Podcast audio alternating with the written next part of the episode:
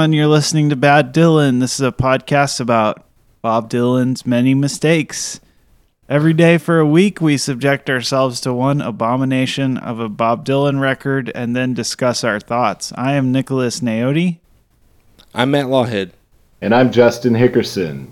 This uh, this podcast is uh, is a bit of a of a of an unfiltered hazing of one of our heroes, Mr. Bob Dylan. This is out of the utmost respect in uh, the three of us as lifelong Dylan fans, co-oping a journey through his less savory records.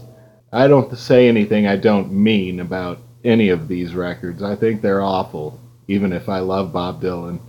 I think I think some of this is well, I, I dare not say music that shouldn't have ever been released, but it's definitely music when I was younger and listening to Bob Dylan and telling people I listen to Bob Dylan. These are all records that I ignored or tried to pretend weren't part of Bob Dylan. Well, this isn't the Bob Dylan that I listen to. You know? Yeah. This is this is Bob Dylan's era that most people don't know anything about. And today we're talking about the bizarre and disappointing Under the Red Sky from 1990. right. It's an album of nursery rhymes except the music is bland dad rock.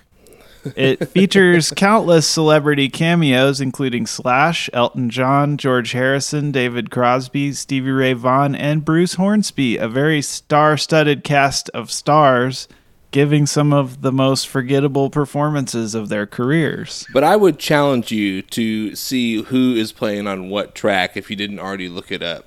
Tell me. Yeah, you can't tell. Right, You can't tell, absolutely. like, there's no way you would ever know that that's Elton John playing that weird electronic piano part that's just like a normal rhythm part. Well, and e- even though Stevie Ray Vaughan is all over this album, not not once would I have picked it out had I not known it. Like I never would have Yeah, been same. like, "Oh man, hey, sounds like he's got Stevie Ray Vaughan ripping behind there." It's all you know. It's Yeah, a- or it's- it's Slash. everyone, everyone's, everyone involved. It was a forgettable delivery.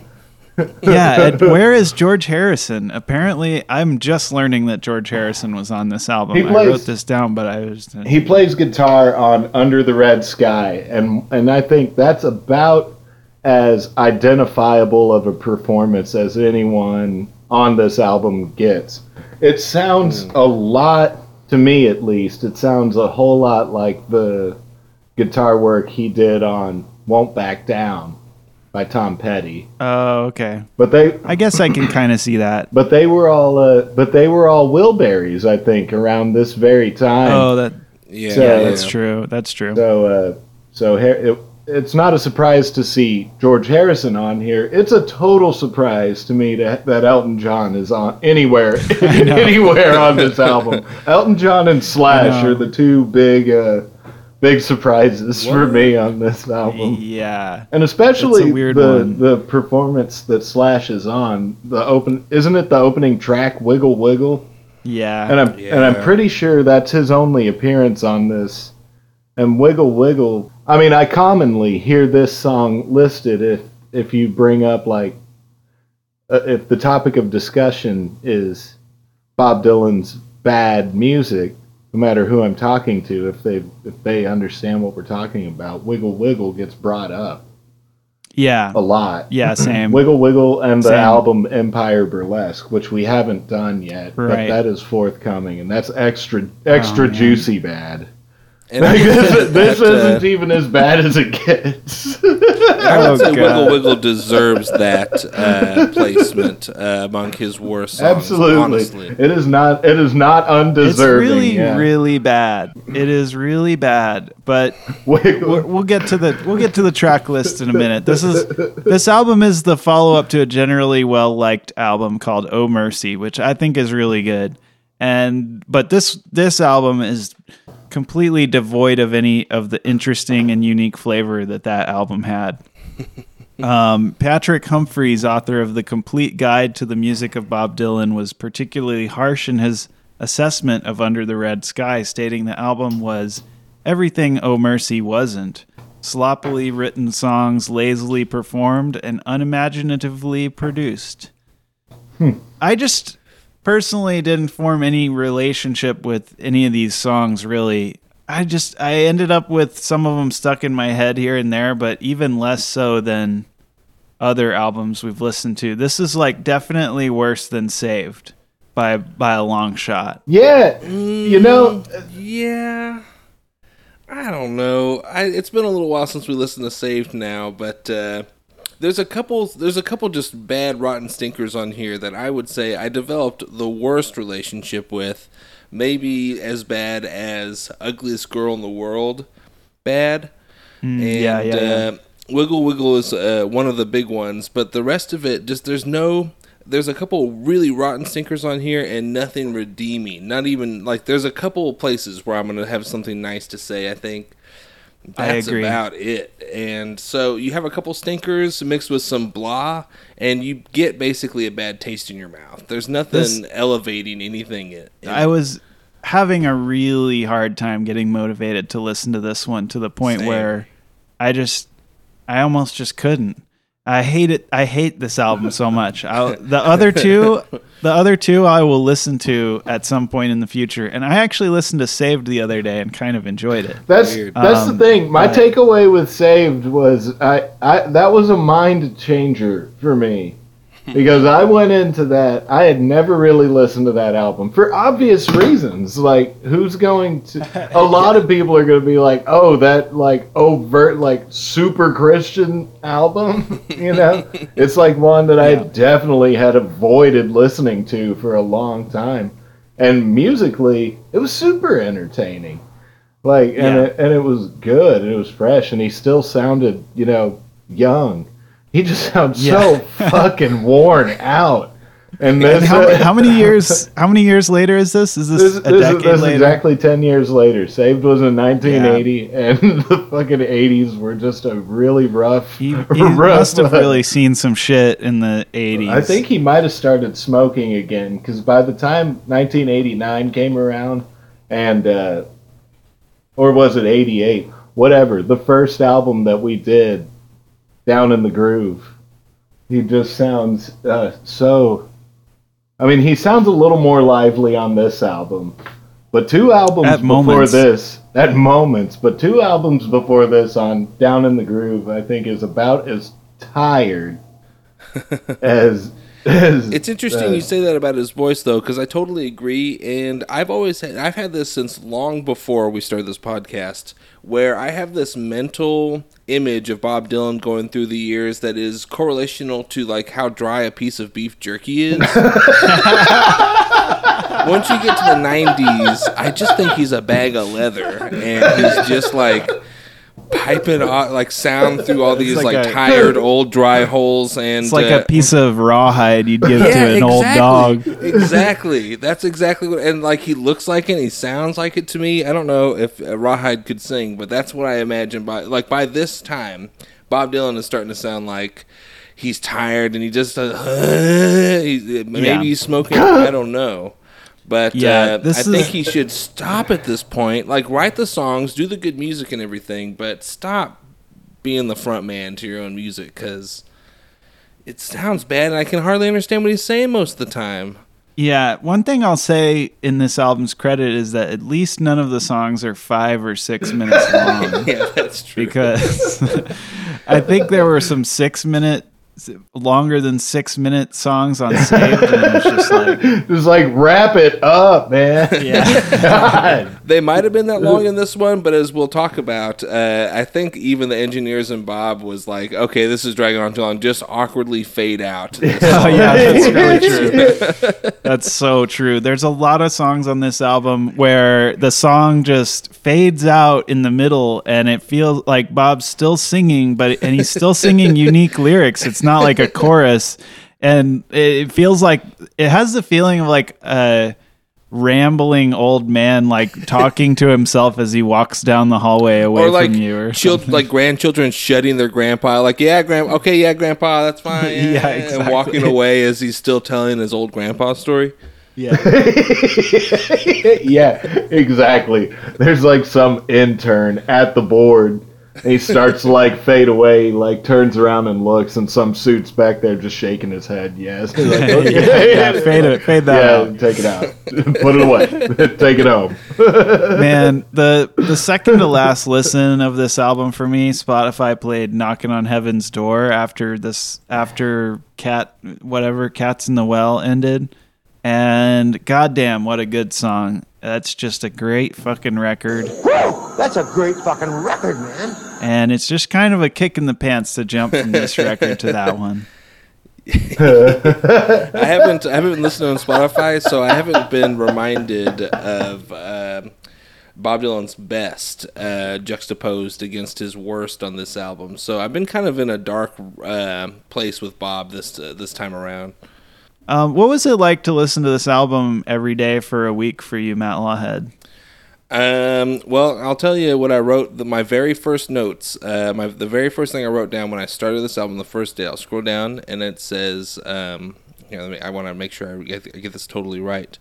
I have day one initial thoughts starting the album. I have in quotes in all caps, "Oh no."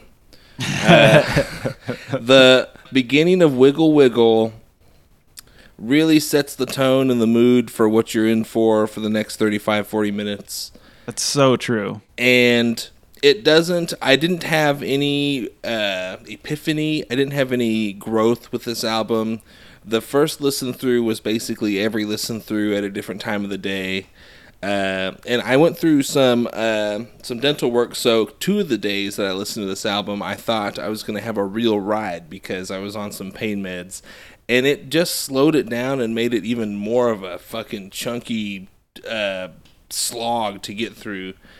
There's nothing redeemable about this album, I don't think. Uh, well, I take that back. Well, I'll, I'll say a couple nice things when we get to some specific songs, but they were not enough to elevate it out of any sort of rut I was in listening to it. It's just a. It is what it is, and I didn't like it. I didn't like it, and it was like that all week. No pluses, no minuses after that. Just chunky slog. I would totally agree with everything you just said, and I had a very similar experience. I didn't form any kind of relationship with any of these songs, really. I was dreading the listen every time. um, I just couldn't get motivated the way I usually do for this podcast for this album. It's just so fucking bad. I think this album is really, really fucking bad. Justin, what did you think when you listened to it all throughout the week?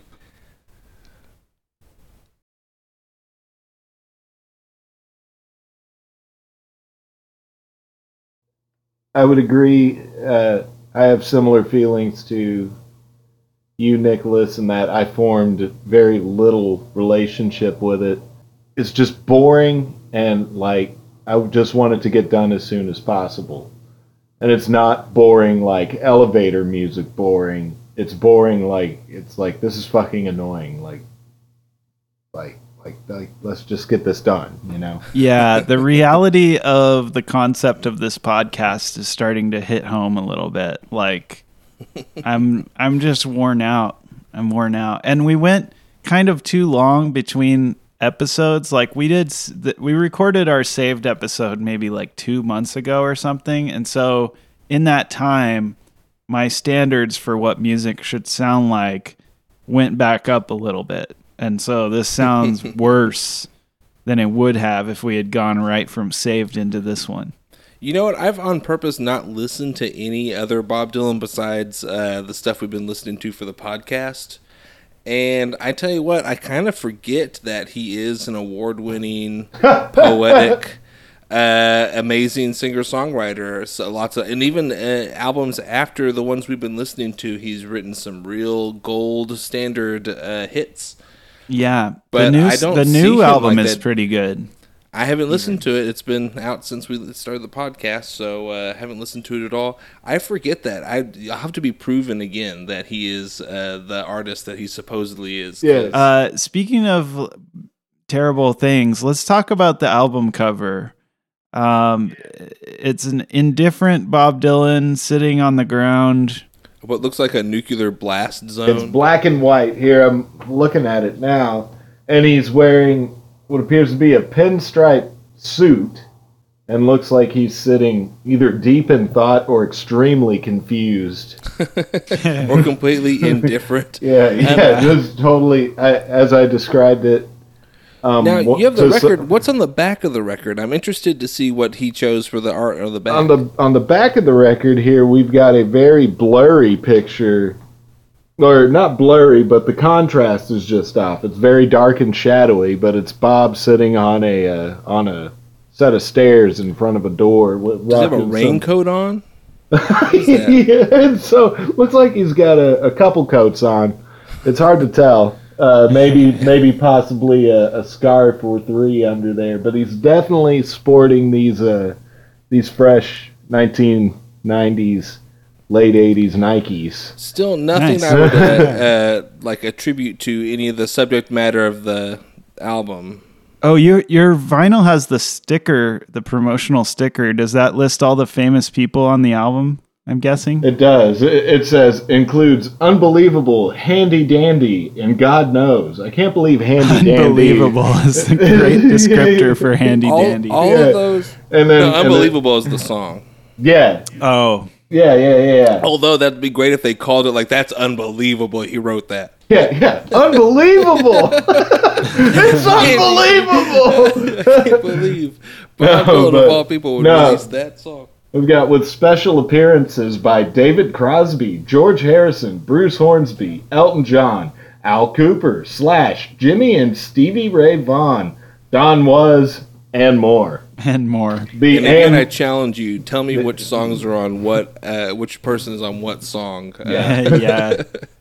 Yeah, look it up. listener, if you want to listen to the album and tell us which person played on which songs, that'd be great. Don't Just look it email us at the Bob, Bad Bob Dylan Boys Podcast 2020 at gmail.com.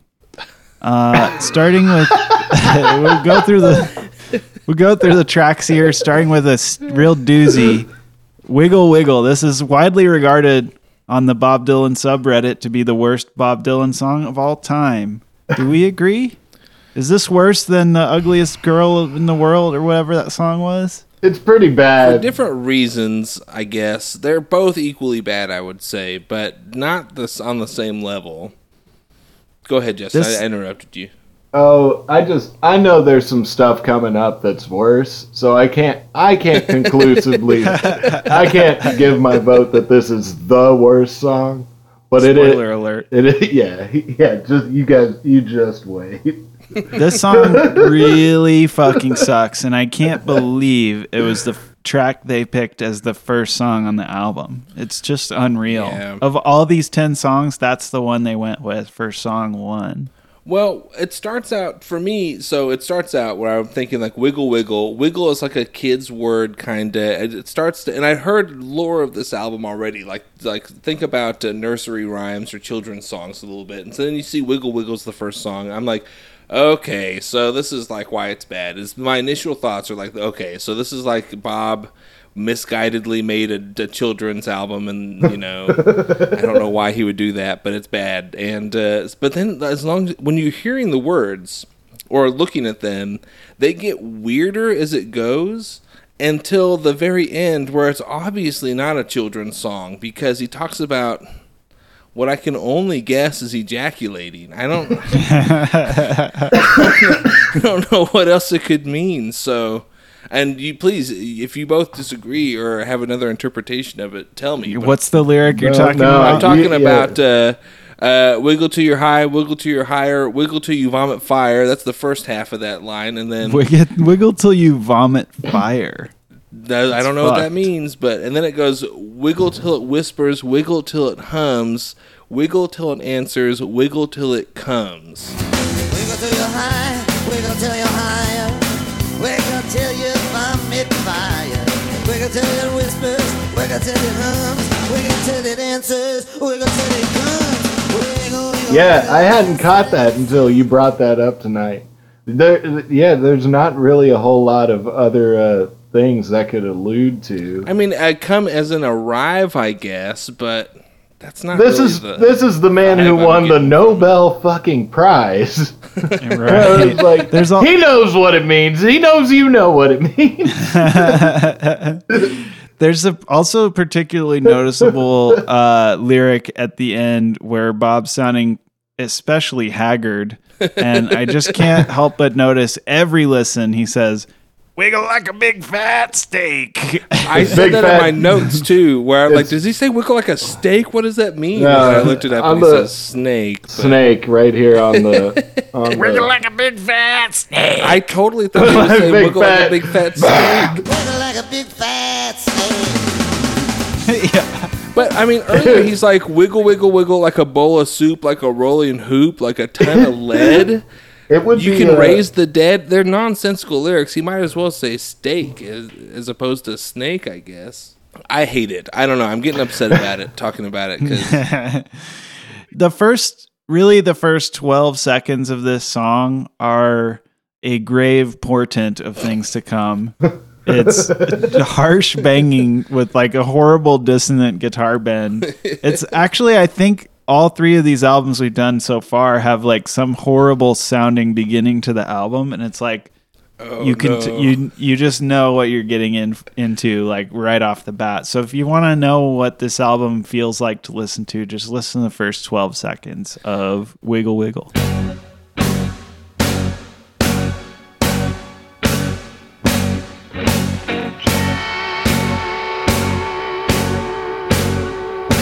Played this song live 105 times, starting from 1990 to 1992 was the last time he played Wiggle Wiggle live, apparently. So interesting, he played it that much in two years live. He played it 105 times. He must have thought some, there was some merit in this until 1992.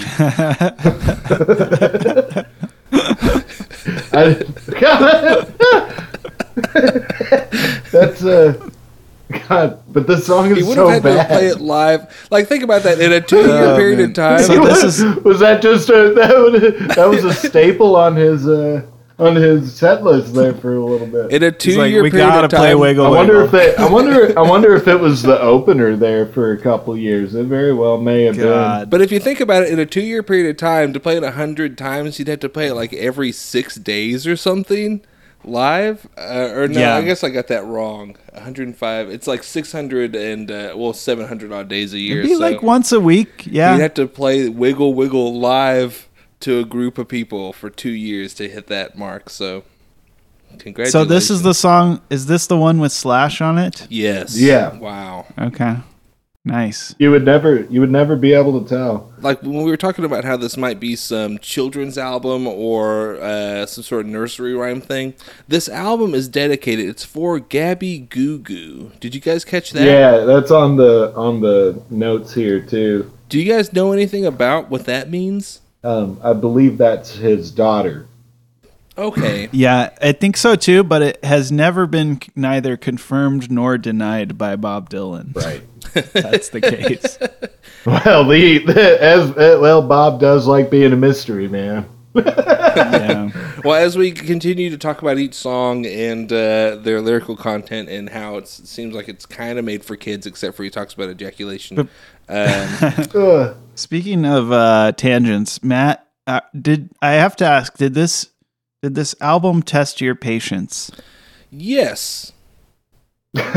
This is I, I have a I have a memory I have a memory of Matt's incredible patience. Uh, Matt, I believe you are one of the most patient people I know because one time when we were all on tour together, you took a shower at someone's house and there were no towels, and so you just you just stood, there, there until I was dry. until you were dry.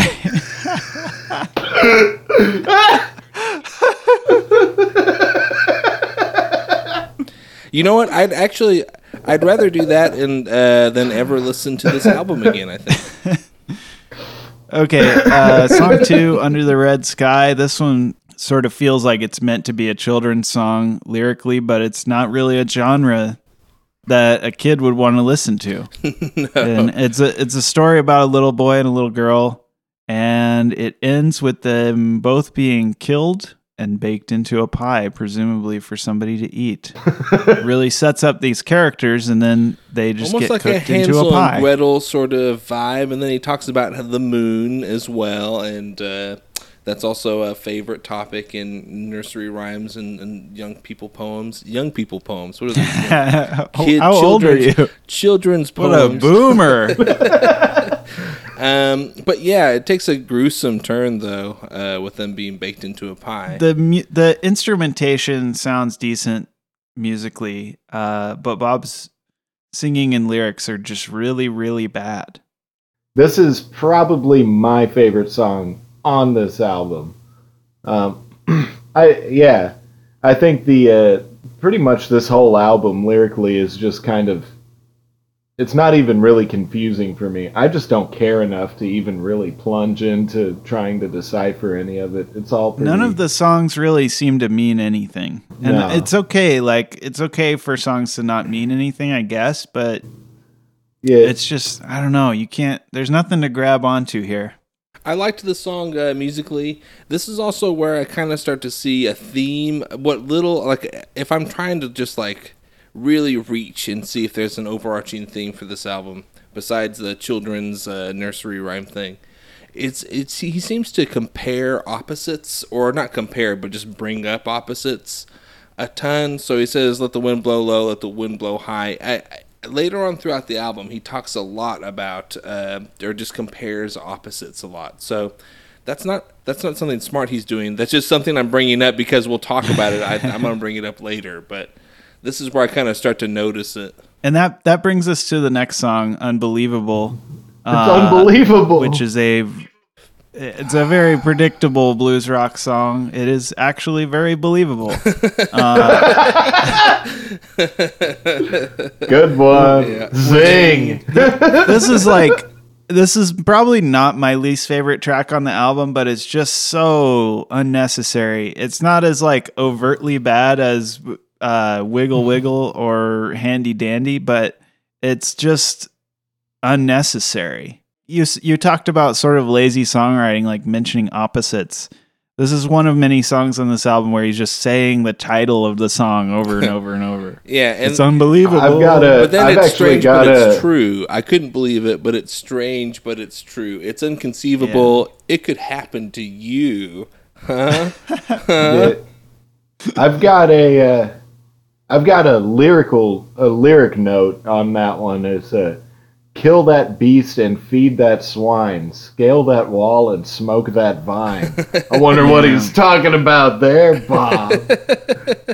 smoke that It- vine. yeah, that one is uh, pronounced when you hear it. Like everything else, I'm not. I'm not really listening to as I'm hearing it, but that one does uh, does stick out. I I honestly I read the lyrics to this song and I'm just just really not sure what it's about. It's not really about anything, which is like kind of inconsistent Yeah, with, that's with the, the rest of that's, this album. that's It's the like name of the game for this album. Just to what is it? Boomhauer says it in the very first opening scene of one of the King of the Hill episodes. They're talking about Seinfeld out there in the alley, and, Sein- and Boomhauer just goes, "Dang, just a show about nothing." Y'all catch the Seinfeld show last night? Yep. Oh, hell, I missed it. I tell you what, you see that part where dang George come in there and talk about tasting his own bourbon. Kramer comes sliding in. Just, you always do that. I tell you what, man, them dang old New York boys. Just a show about nothing. That's kind of, that's kind of what this album is, you know. Just, Yeah. a, song, just a song about nothing. I like the way Nick put it though. Like it is completely unnecessary. This song, it doesn't sound good. There's nothing. There's no hook. There's no like anything that makes me like I can deal with a, a mediocre verse as long as there's that hooky chorus that's gonna bring me in and tie everything together. And there's not that here. There's just Yeah. boring opposites uh, compared to each other for a minute, and then something's unconceivable and it's over. And Yeah, and it's another blues rock song. I'm just so over the fucking. I've said it blues in rock. every other Bad Dylan podcast so far, but if I want generic blues rock, dad rock, I just don't go to Bob Dylan for it. He needs to stop. Yeah. he needs to stop. Go to go to Dire Straits. yeah, Yeah. That's a, oh yes, thank you. We'll talk about them later. I bet. Yeah. Uh, moving on, Born in Time. I this is song four, and this is my favorite song. I think it's actually a legitimately good song. The melody is very good.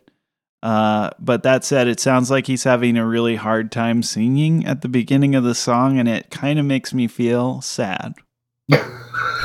No, probably not. Probably not in the intended way.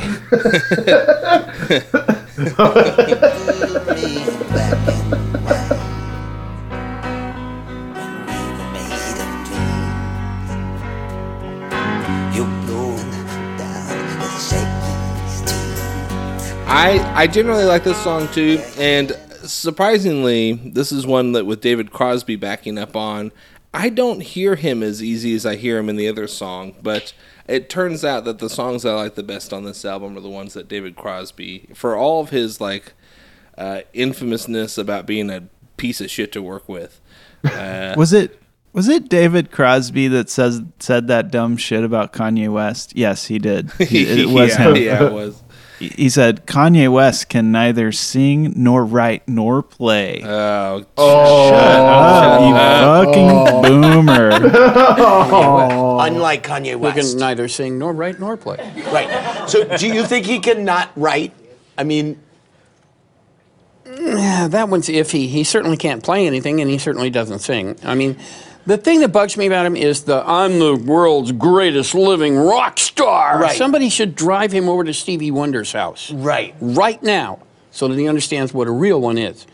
Secondly, they should send him all of Ray Charles's catalog so he can learn how to sing. Very good. What a boomer! well, he was sitting there. Yeah, David Crosby's all bald and fat, and his, sli- his fucking, his fucking, his slippers. It's like with a coffee mug in the newspaper. Everyone- Kanye West can't sing or play, but it's like storming back into the house. And the funniest thing about that old too, he's notoriously hard to work with. Like uh, David Crosby, I can't remember who it was. My dad was telling me about this uh, interview he heard of him. It was in like the mid two thousands or whatever, where David Crosby was talking about like by the eighties or nineties. He was like, I had no one would work with me, and that's just an amazing statement to make at that eight. Like David Crosby must be such a piece of shit to work with that by the eighties and nineties, no one in the industry would work with David Crosby with that kind That's, of tenure. that's with that. bonkers. I was not aware of this. dude. I did So not anyway, know it's that about bonkers. David Crosby was notoriously difficult to work with. That makes Uh, it. look up him and Neil Young's feud. Well, that- Also, another quick little David Crosby tidbit. The last time I was watching the movie Hook, uh, I noticed that David Crosby is one of the pirates in that movie. yeah, he's one of the pirates. Totally. Watch- watch- yeah, yeah. He Google totally David is. Crosby in Hook and just watch the clip Yeah, on he's got like a he's got like a line or two. He's like, "Long live the hook!" Yeah. he's like this fat, this little fat little pirate. you can totally tell it's him too. Weird. That's yeah, once you know it's him, it's like there he is. Yeah. you old I sailor. never caught that. That's so interesting. yeah. Uh, yeah. Where were we? Uh, I- Born in that was a- Time. no one cares about yeah. Born in Time. I think One note on on Born in Time. Bob d- Bob played accordion on that song, oh no shit. which is you know just about as good as good as anyone else's performance on you know. I didn't know he played accordion. accordion. there was no. I'm uh, not terribly surprised he plays mediocre accordion. So yeah, it was good enough for this album and this track on this album, and I don't think he played accordion on any of the other ones. So, ever again. yeah, Okay, track five, TV talking song. Um, this song is just really fucking bad. I hate this song so much. I was talking one in our last listen about how this is a Dire Straits song that they threw away that Bob Dylan, while dumpster diving, probably picked up and was like, "Oh yeah, this is great. I'm definitely gonna do this song." There's a lyric on this song that always catches my attention. There's a few lyrics on this album that just like stand out every time, like the big fat steak one. but this one is Your mind is a temple, keep it beautiful and free. Don't let an egg get laid in it by something you can't see. Which it's just so clunky lyric. It's Egg- like uh, you get, it's- feel like it could be refined just a little. Well, I think it's the same sentiment as like saying a seed being planted, but I think because he talks about a little bit of the like pray for peace. He said you could feel it in the crowd. He's kind of talking about some event, uh, some Christian, uh, go, uh, what's the word I'm looking for? Some religious talk going on in a public park in London, you know. And the seed being planted is such a much more like uh, topic that happens in the Bible than an egg being laid. And yeah, and it's like the the phrasing of it is so weird. Don't let an egg get laid in it by something you can't see. It's just like he was tr- working for syllables or something. I don't know. It's really weird.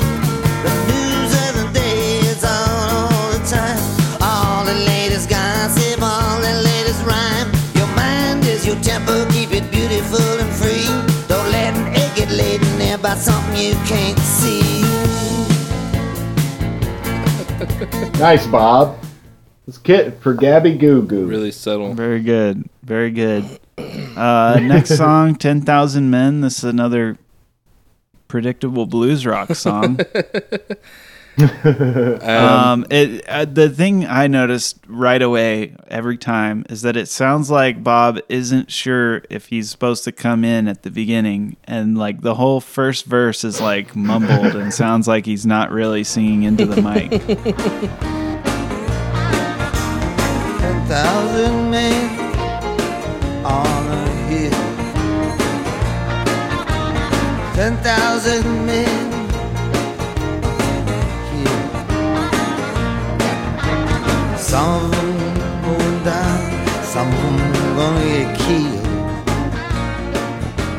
Here's a selection of lyrics that I like a lot. Hey, who could be? Who could your lover be? Hey, who could your lover be? Let me eat off his head so you can really see. yeah, I noticed that too. Let's talk about that lyric because I was wondering it, what you guys thought. Are we talking about eating a person's head off, or is it eating off of the top of a person's head, like eating some scrambled eggs off of a bald man's bald head? in the in the stanza just before he says uh he ends it with all uh, 10,000 men digging for silver and gold all clean shaven all coming in from the cold so clean shaven i'm assuming he's eating off of the head I think we're reading too much into this. I, th- I think the fact that we're trying to find meaning in these lyrics is giving him too much credit than it's worth. Personally, Let me honestly. eat off his yeah head. yeah yeah yeah the n- the the nothingness these songs are about is prof- is profound in that it leaves the listener pondering the legitimacy of this nothing Because the next one is like 10,000 women all dressed in white, standing at my window wishing me good night. 10,000 men looking so lean and frail. Each one of them got seven wives, each one of them just out of jail. Does that make any sense? Like, given the lyrics before, or do they make a cohesive whole? Do they make any sense No. When It does. It does not really tell a real story. But then There's he has a fun. narrative. he has a nice tea uh, story at the end of it, though. Oh yeah, let's let's the tea lyric. Ooh baby, thank you for my tea. Baby, Yeah. thank you for my tea. it's so sweet of you to be nice to me. Spilling my Yeah, buttermilk, sweeping it up with a broom.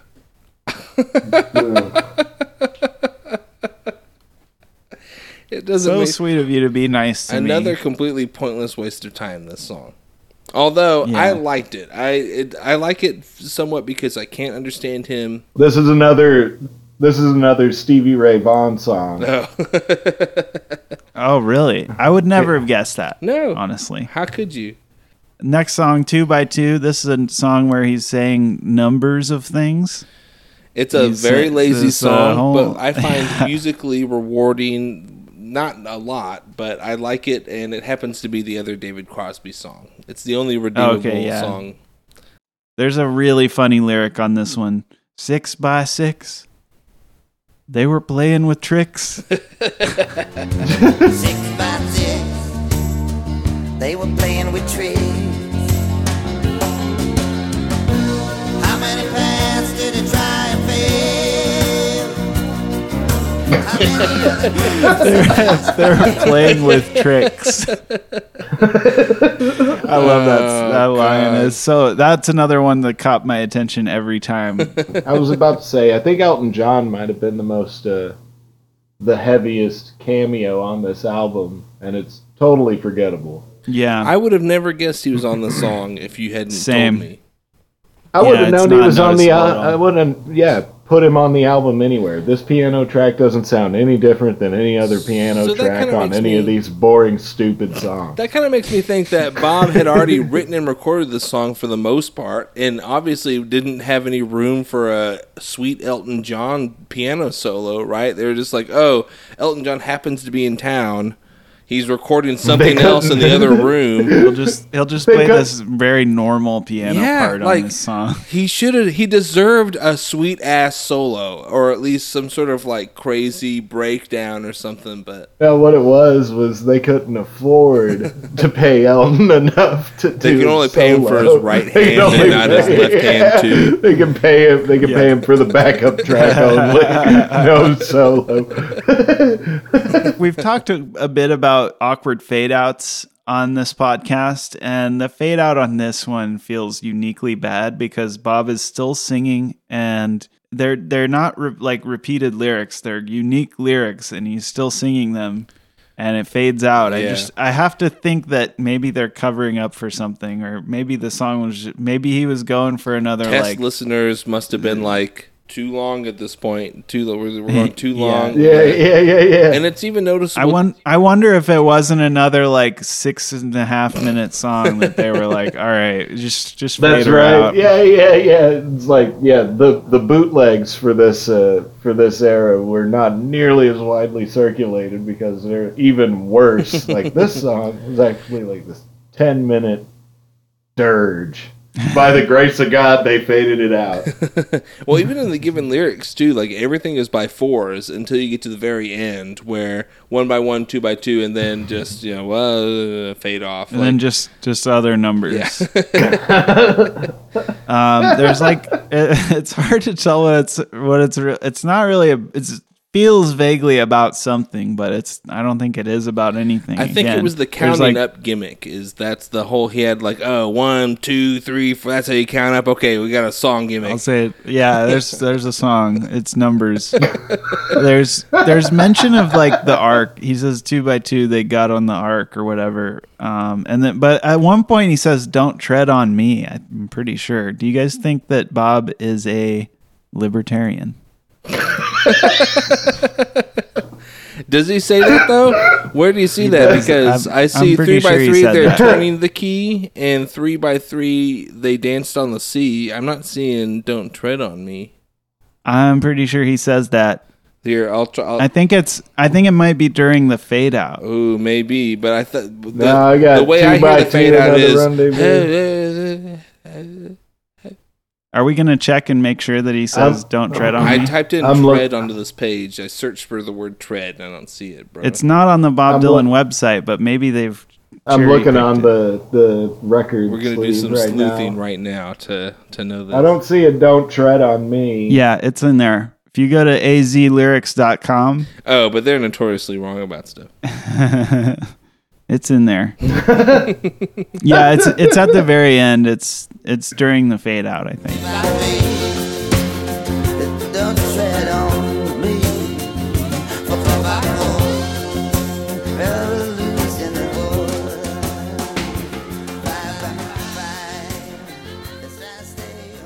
Well, it's not listed on the sleeve. You got you a little Easter egg there. Anyway, I wonder if that. I don't care what uh, if he's a libertarian. Or not.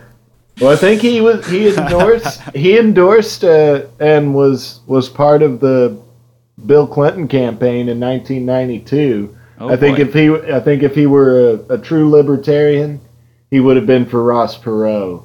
Mm, yeah. Um, then. Yeah, yeah, you're right. Not libertarian behavior. Uh, number No. eight, track eight. God but I knows. also I like to say that libertarians are just embarrassed Republicans. So God knows there's- it's notable for how it starts. God knows you ain't pretty. God knows it's true. yeah, yeah, yeah, yeah.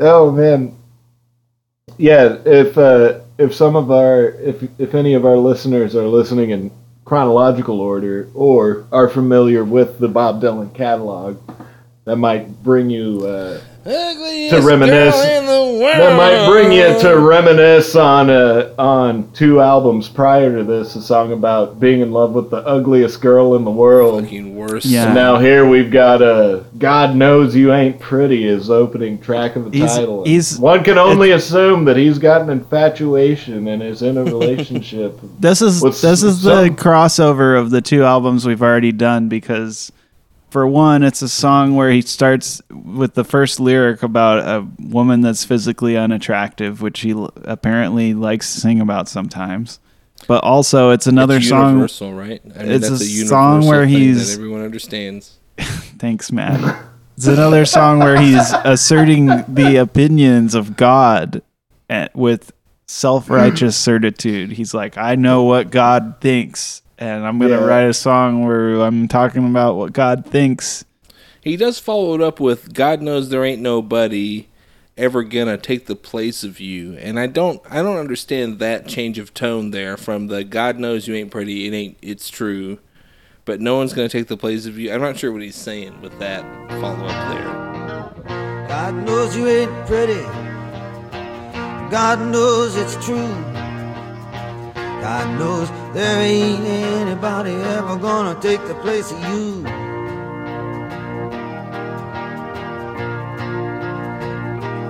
i don't even know what else to say about this song It just didn't need to exist. Stevie Ray Vaughan plays on it, but you'd never be able to tell. Um, uh, God knows a bunch of stuff, but it's not for us to know, I guess. And there's a river or something. I don't care. At this point, this is exactly where I feel uh, when listening to the album, where I'm like, God, I don't care about this at all. I just yeah have same. tuned out by Yeah. this point. I'll tell you what, yeah, God knows I'm ready for you to just wrap it up, Bob. yeah and like yeah we're only eight songs in eight songs is not that Yeah. many Yeah, It's yeah, just- yeah. And to follow that up, yeah, it's like God knows, like I'm ready to get this over with, and that just fires us right into the peak of this album. oh yeah let's talk about The track nine definitive, de- definitive track here, def- handy dandy. the, the definitive track handy dandy this is a song where bob dylan says the words handy dandy about 150 times handy dandy.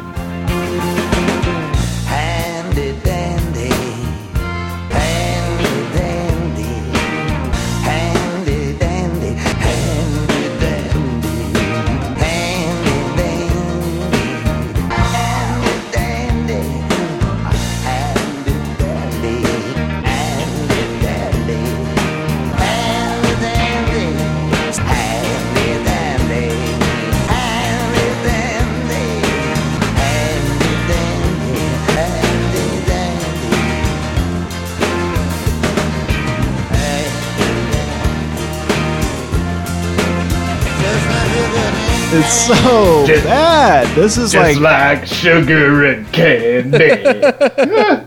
It's just so bad. I actually think this is the worst Bob Dylan song ever. This is the worst one I've heard. Yeah. I'm just I'm yuck I'm yucked out by the moment the song comes on and it just Yeah. gets worse and worse. it's definitely one of those. Yeah, this is a song when you go to describe to someone who m- is uninitiated in the world of, of bad Bob Dylan songs. Like, this is a good go to song to show to someone and be like, this is what I'm talking about. And you fire it up, and someone's like, this is Bob Dylan? Like, oh yeah. Oh yeah. oh yeah. It's bad. One thing I'll say is that Bob is clearly vibing on this song. Like he, yeah, he thinks it's really good song. shit. Yeah, He's like, yeah. this is like his most spirited performance on this whole album for sure. He is very enthusiastic, and he has no right to be. Yeah. yeah. I think it's maybe it's the repetition, but I had this song stuck in my head all week and I was not stoked about it. No, man, this is going to be stuck in our heads for like intermittently the rest of our lives. It This is like one of those Don't songs. say like that. this is like that kind of an experience where like Andy years later, Don't say like that. yeah, I'll be like driving around somewhere and it'll just be like, God damn, why is this song stuck in my head? Uh, Bob obviously didn't uh, like this song very much either because he only played it a single time live in June 27th, 2008. He played this song live. Oh wow, he pulled it out in 2008. yeah, and I can't believe that's the only time either. Well, he played it in Spain for the uh, Recinto Feria. I'm saying that totally. completely oh man, it's on YouTube. Oh, really? I'm gonna have to watch that. Look it up on YouTube then. It's a Spain 2008 uh, playing of Handy Dandy live, and I bet it's. I am watching that after this is done. Yeah, I'm probably gonna go watch that too. You guys tell me how it is. I'm not doing it.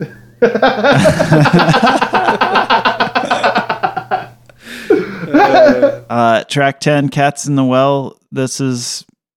I, I don't even know what to say at this point. They just need to fill up the record. Cats I in the Well, also That's another exactly like right. nursery rhyme sort of children's story, both in title and lyrics, but not necessarily in any other way that a kid would actually grapple onto. Cats in the Well, Cats in the Well, the wolf is looking down. Cats and wells and wolves are always in children's stories.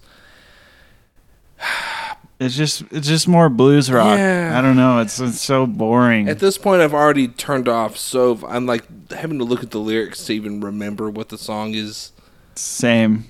I don't care. Yeah, it's like we've got to fill up the rest of this tape reel. Yeah. Let's bring Stevie Ray back in here. Y'all play that song about that cat that y'all ran through yesterday, Bob.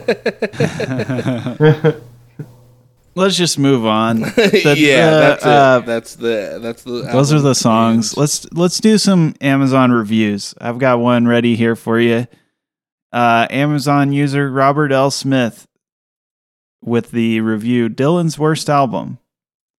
He says Cons- consistently lackluster performances fail to inject any energy into what is worse than mediocre material to begin with. In my opinion, there are only two reasons to actually own this horrendous album either because you are a fanatical Dylan completionist, or because you're morbidly curious to see how far a great singer songwriter can fail in an off year. Dylan promises that the much anticipated second volume of his memoir, Chronicles, will deal in part with the sessions at which this travesty was recorded. I can't wait to hear his excuse for such an unmitigated disaster. I have one that's pretty good. I have one from the Donut Fire that gave it a five out of five. Uh, it says he is simply the best. It goes on saying, "I have been a Bob Dylan fan since I was a junior in high school, where his songs were a healing balm to my broken hearts and a poetic commentary for me to bounce my life off of to the present day." The album came out when I was in my mid 30s. I am now 64 years old. Uh, the best songs are Under the Red Sky. and, uh, and I'm still single. I'm still- the best songs are Under the Red Sky, Born in Time, and God Knows. He liked the album a lot. Five out of five. I have I have a few five out of five ones. I have a bunch of one out of fives, but I got a few five out of fives. To give this album like a perfect score is just really remarkable. Someone out there thinks this is a perfect album.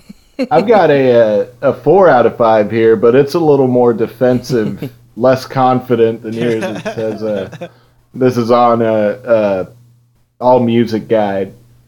I think this Dylan album has an unfairly negative perception. So maybe it was more lightweight than some of his classical albums. Classical. He was playing classical albums. but there's nothing wrong with the change of pace from time to time. As Dylan albums go, this makes for a pretty easy listening, and I remember playing it on rotation in my car when it first came out. Yes, other albums may be better. There's no disputing that. But I definitely think it worthy of more than 1.5 stars. Some people have given it. So he gave it a 4. Here, here I've got uh, Amazon user M Gleason with the review titled "So Bad." it goes here. This is so bad, Bob. I don't know what you were on, but stay off of it. Tied with Empire Burlesque for all-time worst Bob Dylan album. I own, Become. yeah. I own every Dylan album, prefer the studio stuff, the on the record versions, if you will, and this is a turkey from start to miserable finish. a turkey, eh? you ought to try. I was going to say you ought to try and get in touch with that person. to see if Yeah, they wanna- I want them on the they wanna- podcast. wanna- They- wanna they guest rock. guest slot. Yeah, to call to call something a turkey is just such a good such a good insult. Hey, you might, you might, you might fit in this this commentary here, user. I got to reach out to M Gleason. Well, maybe we should talk to CJ Zimmel as well because he says, uh, "Poor Bob, victim of himself." Uh, he goes on to say, "Awful. I mean, really awful." Dot dot dot. And I liked Self Portrait because you knew Dylan was just trying to have some fun with his image. This album is just a disaster. The lyrics are okay on most songs. Parentheses. I've seen worse Dylan. Uh, but the music is unexciting, not very creative, and downright embarrassing on some tracks. Why, oh, why did you have to make an album like this, Bob? Such talented people at your disposal for these sessions, and you threw it away on garbage arrangements. Shameful. Really sad. Shameful, sad. I love that shit. Oh, no. I love I love when bad reviews say stuff like shameful. Embarrassing. sad. What a, what a waste. What a waste. Shameful. Bob Dylan should be ashamed of such a shamefully shamed p- performance. very shameful, very shameful. I've got a uh, four out of five here from all music user Old Lake Arwen. Old Lake Arwen says, I like it. Some of the tunes are really strong. Then there is a one down thumb reaction to that.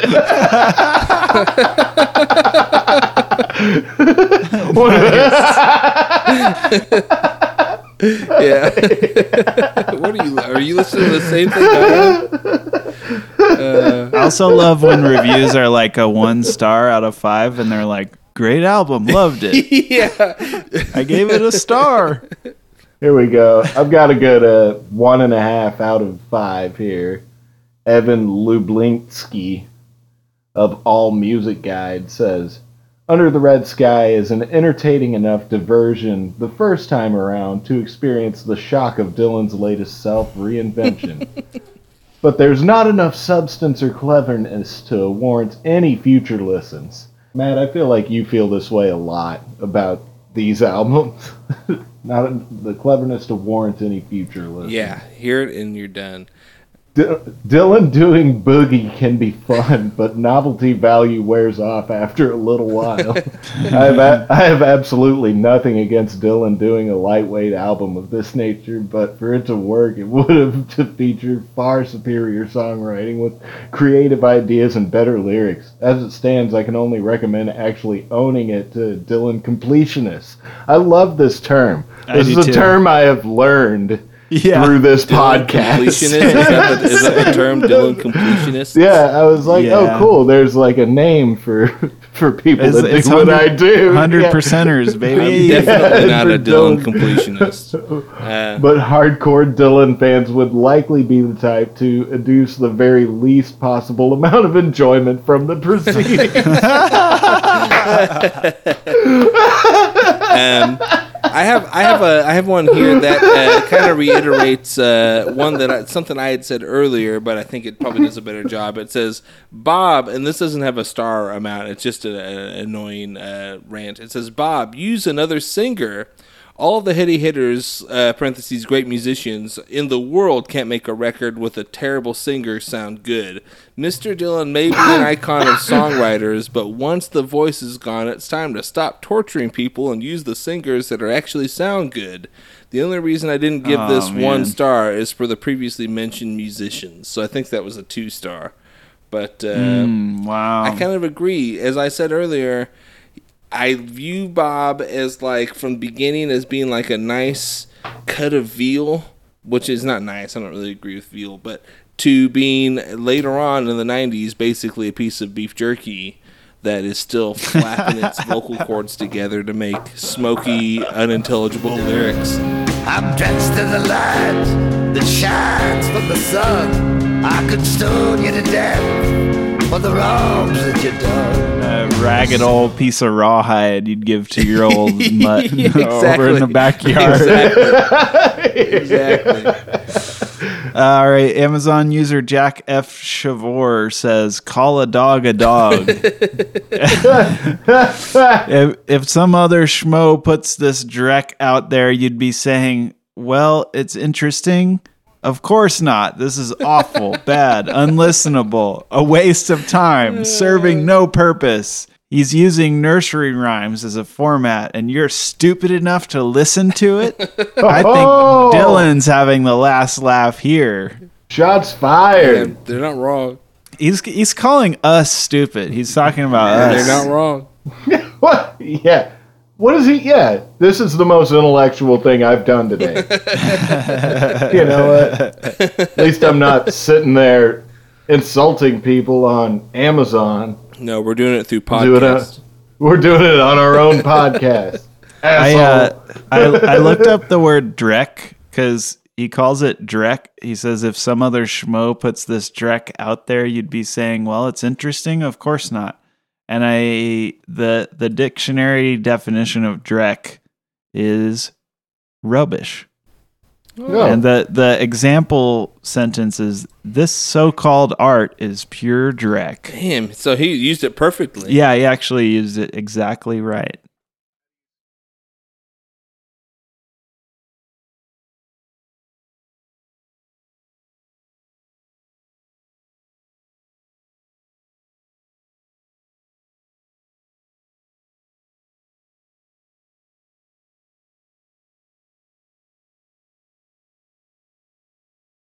Let's move on to our three adjectives. I'll start. My first adjective, which I called an audible during the podcast, no pun intended, and I changed my first one to lightweight because there were two reviews we heard that used that word, and I just liked it. Well, I would equate that to low effort. Lightweight equals low effort. Is that what I'm understanding? Uh, yeah. My second one is forgettable because I am promptly going to forget about every single song on this album as soon as possible. And the last adjective I have is unexciting because it is not exciting. It's not an exciting album. no, it's a chunky slog. Um, I have I have a bunch, but I'll use my I'll use three of these ones that I have. I have uh, misguided being a kind of a children's not lullaby but children's story folklore sort of thing mixed with uh, uh, musical stylings that no child would ever want to hear. Um, so that's misguided. I would call it underachieving. Uh, given the talent used in this album uh, i would- like could you tell elton john was playing piano for that track? That was a real missed opportunity there. And then I would call it accurately rated, yeah. which is two two words, but uh, I, I'm using it. You could hyphenate those I yeah, did. hyphenated. I Yeah. in a formal setting. You could probably get away with hyphenating that and considering This is a very one word. formal setting. I'm gonna catch flack for I that. agree. If you sorry, if you have issues with us having a uh, hyphenated adjective to describe this album, just send us an email. Justin, Justin, you got adjectives for us? Yeah, it's a fairly simple one, so but I, I intentionally abstained from using it so far, but I found this album to be boring. Mm. Very yeah. boring as in like does not move quickly for me. I wish it was over when it's not over. Yeah. Pretty much any time it's on, I'm ready for it to be done. Yeah. I found it consistent in its boringness. This is a cohesive album, and it's consistently, I like the way you said, underachieving. So it's consistent, it's boring, it's gray. It's what it looks like. I like that though. You know? Yeah, gray is definitely a good. I, I mean, down to the cover, like like uh, you, you you listeners can't see, but I'm holding this up into the camera here. This is a boring album cover. it's so boring. For a boring album, it's just a swing and a miss, you know. In that a way, it's very honest. Yeah, Would you, Matt Lawhead, recommend this album to anyone? Easy no. Justin? no, I would not. It's not good. Yeah, there's no one I can think of that I would recommend this album Now to. you guys are Bob Dylan completionists, where I am not. You would you even say if you were like you have to complete it, so you have to recommend it to complete his. If you were not the total completionist, would you even recommend Bob Dylan enthusiast to skip this? yeah, I would recommend the song Born in Time because it's kind of good, but the rest of these songs I would skip. I would I would suggest this album, I suppose, if someone came up and directly asked me, "What can you tell me about like bad Bob Dylan?" Like this might be an album that'd be like, "Have you listened to Under the Red Sky?" It's a pretty just- that's a pretty far fetched scenario. very hypothetical Right. situation we're talking about, but right, right, r- exactly. I, there's no one in my brain that I'm thinking of this dialogue or uh, exchange ever ever happening. upon finishing this album and the podcast, I feel bad and I feel guilty and I feel like uh, I wasted my time. What's the next album we're wasting our time with? The next two, I think we've only got two bad ones left. There's Empire, Empire Burlesque and what else? Knocked Out Loaded. Oh yeah, There was Empire Burlesque in 1985, and in 1986 there was Knocked Out Loaded. Okay, so and together You know what? around the those- same era. here's what we're gonna two- here's what we're gonna do. I've got a quarter here. We're gonna flip a coin on it. okay. So so heads is knocked out loaded. Tails is Empire Burlesque. We're gonna flip this coin live on the podcast. Live What did I say? Heads was what? Empire. Some no, Tails is Empire Burlesque. Heads is Knocked I don't Out know either. All right, here we go. So whatever. What have we got? That's a heads. That What is did- Knocked Out Loaded. All right. All right, knocked out loaded is our one? next All right. episode. That's 1986. I was originally going to have this one be last because, in my opinion, it is the worst Bob Dylan album, and it has the worst Bob Dylan. That's song. amazing. I wish And it- you and for, I wish you my mon- podcast listeners could see But- Matt Lawhead's face right now. I'm in complete disdain right now. I just. I can't. I'm here. I'm hearing that there's a worse Bob Dylan album than the ones we've heard, and I just am in utter like sad disbelief. Now, some people, some people actually kind of dig Empire Burlesque. It's it's like full blown like '80s, almost like it's his stab into like new wave. For a long time, Empire Burlesque I thought was the the worst of the worst of the worst for Bob Dylan. But then, but I was on a road trip and I listened to the, both albums in the order in which they were released, which was back to back. And Empire Burlesque was first.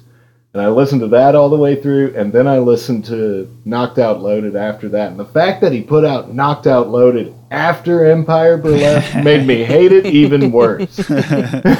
Well, I'm I was excited to dig in on that. That's really thrilling stuff. Uh, Would I'm you fade out this one with the little bit about the kids being baked in a pie? yeah, absolutely. All right, thanks for listening, y'all. Yeah, this was fun. yeah. All right, good night.